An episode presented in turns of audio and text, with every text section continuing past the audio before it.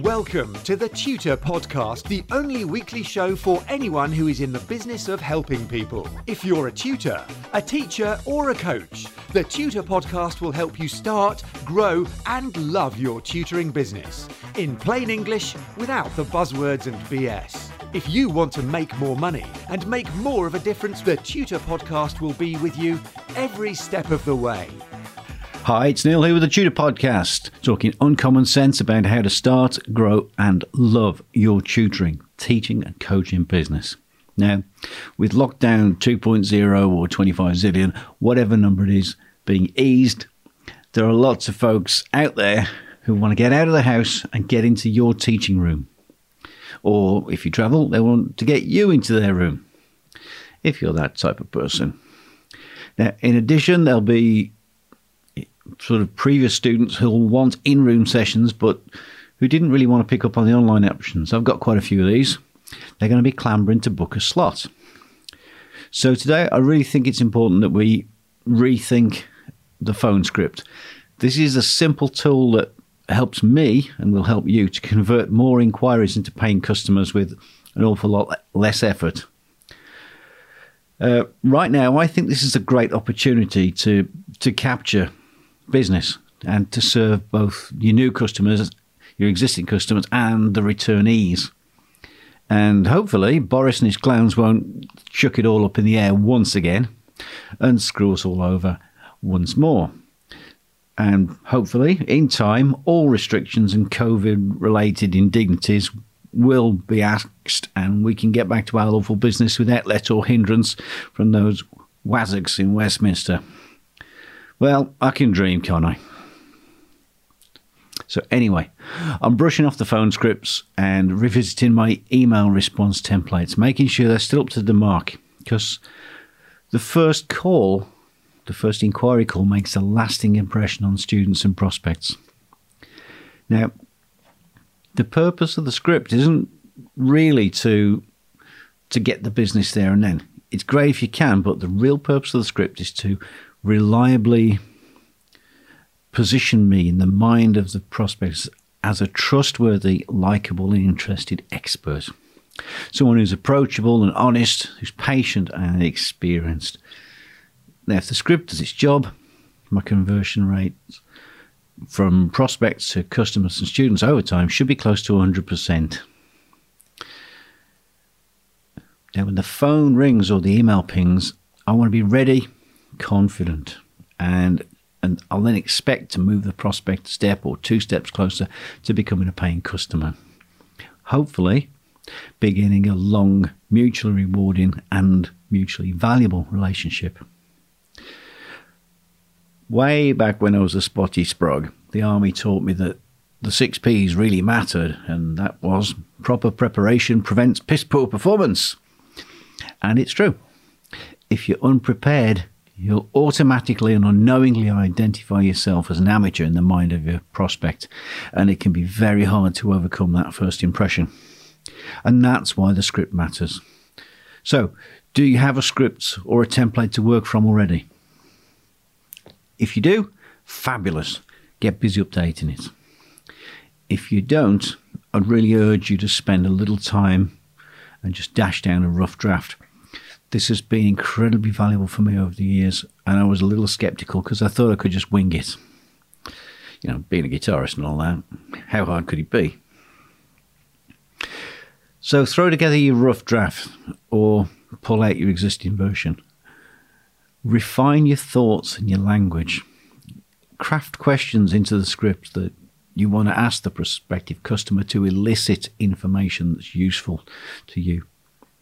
And particularly now, I think it's important for me as a guitar teacher to bear in mind that there's a lot of confused people out there who spent the last year or so watching YouTube clips, getting spun around in circles, getting advice which is of dubious value. They don't actually know which bits are good, which bits are bad. You kind of need to be an expert to know the difference. And a lot of people have been taking these random steps, learning bits and pieces, but without any overarching structure. So I'm very keen to find out what they've been doing with the instrument up till now. And then I always ask variations on these questions. And I'll soften them so it doesn't sound like an interrogation. Well, I want to know what they want. So I won't say, Well, what do you want? I will say something like, I'm always curious to know what motivates people. So tell me, Mr. Prospect, what is it that you really want out of playing the guitar? Nice soft question style. Then I'll want to know what it was that got them to contact me. And again, I'll soften the question. So everybody comes to the guitar from a different point. So, what is it that actually got you here? Bingo, easy question. And so on, softening the questions. I want to know what they dream about, what they dream about playing, or what they dream about doing. Do they want to play a particular song at an event? Do they want to play in a band? Do they just want to make their own music? I'm really interested in what motivates people. Oh, I and need to know also if they have any prior experience, either on the guitar, in music, or any other creative form, because there may be relevant transferable skills. I want to know what it was they did, how it went for them, if they're still doing it, what keeps them going, or what are they stuck on. If they've stopped doing it, I want to know why they've stopped.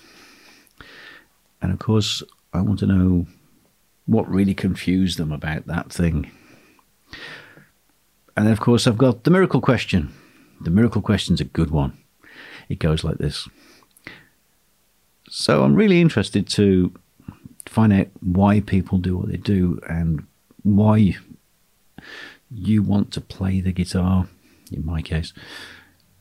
So tell me, if, if you woke up tomorrow and you were the very best guitar player you could dream of being, what would that look like? How would you sound? And what would you be doing with it? And then, of course, just shut up and wait for them to tell you what it is that they want. Because my job is to listen to what they want, identify it, and then mentally map out a route to get them there. So I wait. If they come up with a short, snappy answer, I'll simply say, That's cool, tell me more. Oh, really? What is that like? You know, these little clarifying questions. And all the time I'm looping back around and I'm using their exact language to find out a little more and to confirm that I'm hearing them correctly. This is a technique called the echo technique that I learned from David Snyder, who I'll be going to do some training with as soon as international travel is possible because it's already booked and paid for. Look him up if you're interested in NLP, hypnosis, language, persuasion, and some of the dark sides of psychology. He's a very interesting guy. He's also a martial artist. That's David Snyder.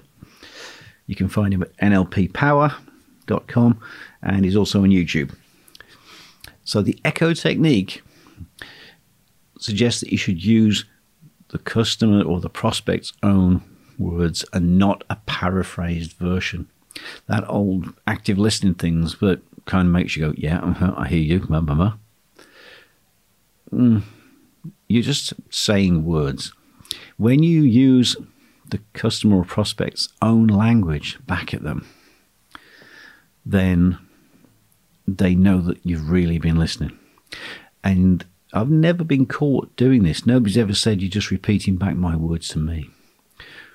What they tend to do is go deeply into a kind of rapport and go, wow, you really get this. I'm telling them that I'm interested enough to pay close attention to the words that they said and that I heard them. Of course, the most powerful words that anyone can ever hear are the ones that just came out of their mouth. So if I can take those words, reflect them back, then of course I'm going to get lots of rapport. They go, oh, this guy gets it. So, what do I ultimately want out of the initial sales inquiry call? Well, I want information. the full name, email address, phone numbers, and I found it really easy to get this if I'm doing a live booking at the PC with a customer on the line. If we're taking a card payment, the easiest way to, to get that is is just say blah blah blah.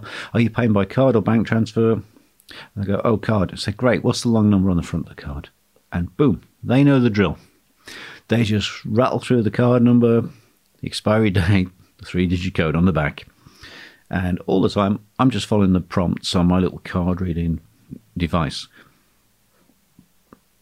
The next thing we do then is just wrap up the call by restating the date and time of the appointment, asking them to let me know if there are any changes. So take the booking, confirm with an email and a text message, both of which should confirm the time and day, location, payment details, unless it's a free intro session, and instructions what to do on arrival. It won't do any harm also to include the COVID related measures you have in place. There's masks, hands, sterilizer, distance, and all that stuff. Uh, I like to update my online scheduling tool during the call if I'm at the laptop. And for some bizarre reason, guitar students and their parents, especially, seem to be very favourably impressed by me doing this live with them because obviously that shows I have a system in place and it's not me operating out of a shoebox. They also like when they receive the confirmation email during the call itself or just after it. As one student told me something like this, I can't remember the exact words, I immediately knew I was dealing with a real pro because you got me booked in and you emailed me the details right there and then. You're so organised, I just knew we'd get on. He was a chartered surveyor, as it happens. So once I've done that, also schedule a reminder in my own diary to reconfirm the appointment with the customer the day before the session. So, generally speaking, guys, it's really important to to have that script. Be yourself in your script. Your script is your script. It's an expression of you, and it's based on your own words and phrases, figures of speech. Don't write a script that makes you sound stilted or stiff or like some kind of robot. Because if you're phony, your prospects' bullshit detectors will go off and you'll really struggle to gain trust and move the process forward. Another great suggestion is when you're taking a call, stand up and smile. Um, I usually I'm wearing a headset when I'm taking a sales call like this because I move around, I flap my arms around a bit, and they hear that as enthusiasm and a a level that's just below the threshold of understanding why, but they get that buzz. I always print the script out and have it to hand in the office and the teaching room where I can see it.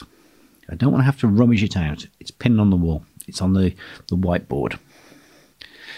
If the prospect seems like someone you'd like to have as a student or a customer, and they've told you when's good for them, just give them a choice of two times within their windows. Cool. Lessons are on Wednesday or Thursday evenings. You said that'd fit your schedule. So I've got Wednesday at six or I've got Thursday at seven available this week. Which one of those works best for you? Take the booking. Get on with it. Put it on the system. It's easy with a script because you have a, a mapped out workflow, if you like. Very difficult to get all these things in place if you don't have a script good script, or even just a fair one, will make the inquiry call run on rails most of the time. It all happens with less effort than just taking a call and saying any old thing that occurs to you. The script actually does the heavy lifting, does the hard work for you. It automatically presents you as an organized, confident, experienced expert who won't let them down that makes you their only serious choice. That's great positioning, isn't it? So, my takeaway from all of this is really simple have a script. Keep on refining it as your circumstances change. What do you think, guys? Have you got a call script? Have you used one yet? If you've got one, great. If you haven't, cool. Either way, put the kettle on, grab yourself a pen and a piece of paper. And but Even a pretty average script really works. And a great script works like magic, converts almost every inquiry call into a paying customer. Let me know how you got on with this. Do you use scripts? Are you a fan of them?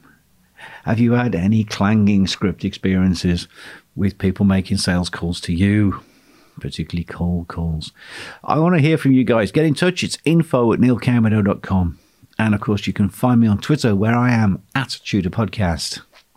So hit the subscribe button, leave a review, a like if you want to, and you'll automatically get the latest updates as soon as they're live. And I'll keep talking, I'll keep learning, and I'll keep sharing what I've learned and what works for me. Let's wrap it up for today. But join me next time on the Tutor Podcast, where, as always, it's going to be about how to start, grow, and love your tutoring business. Have a fabulous day. Get in touch with the Tutor Podcast via email or social media, and the Tutor Podcast team will be listening. Subscribe on iTunes, and you'll automatically get the latest episode directly sent to your device. And remember to share, rate, and review TTP so that we can help other people to start, grow, and love their tutoring businesses.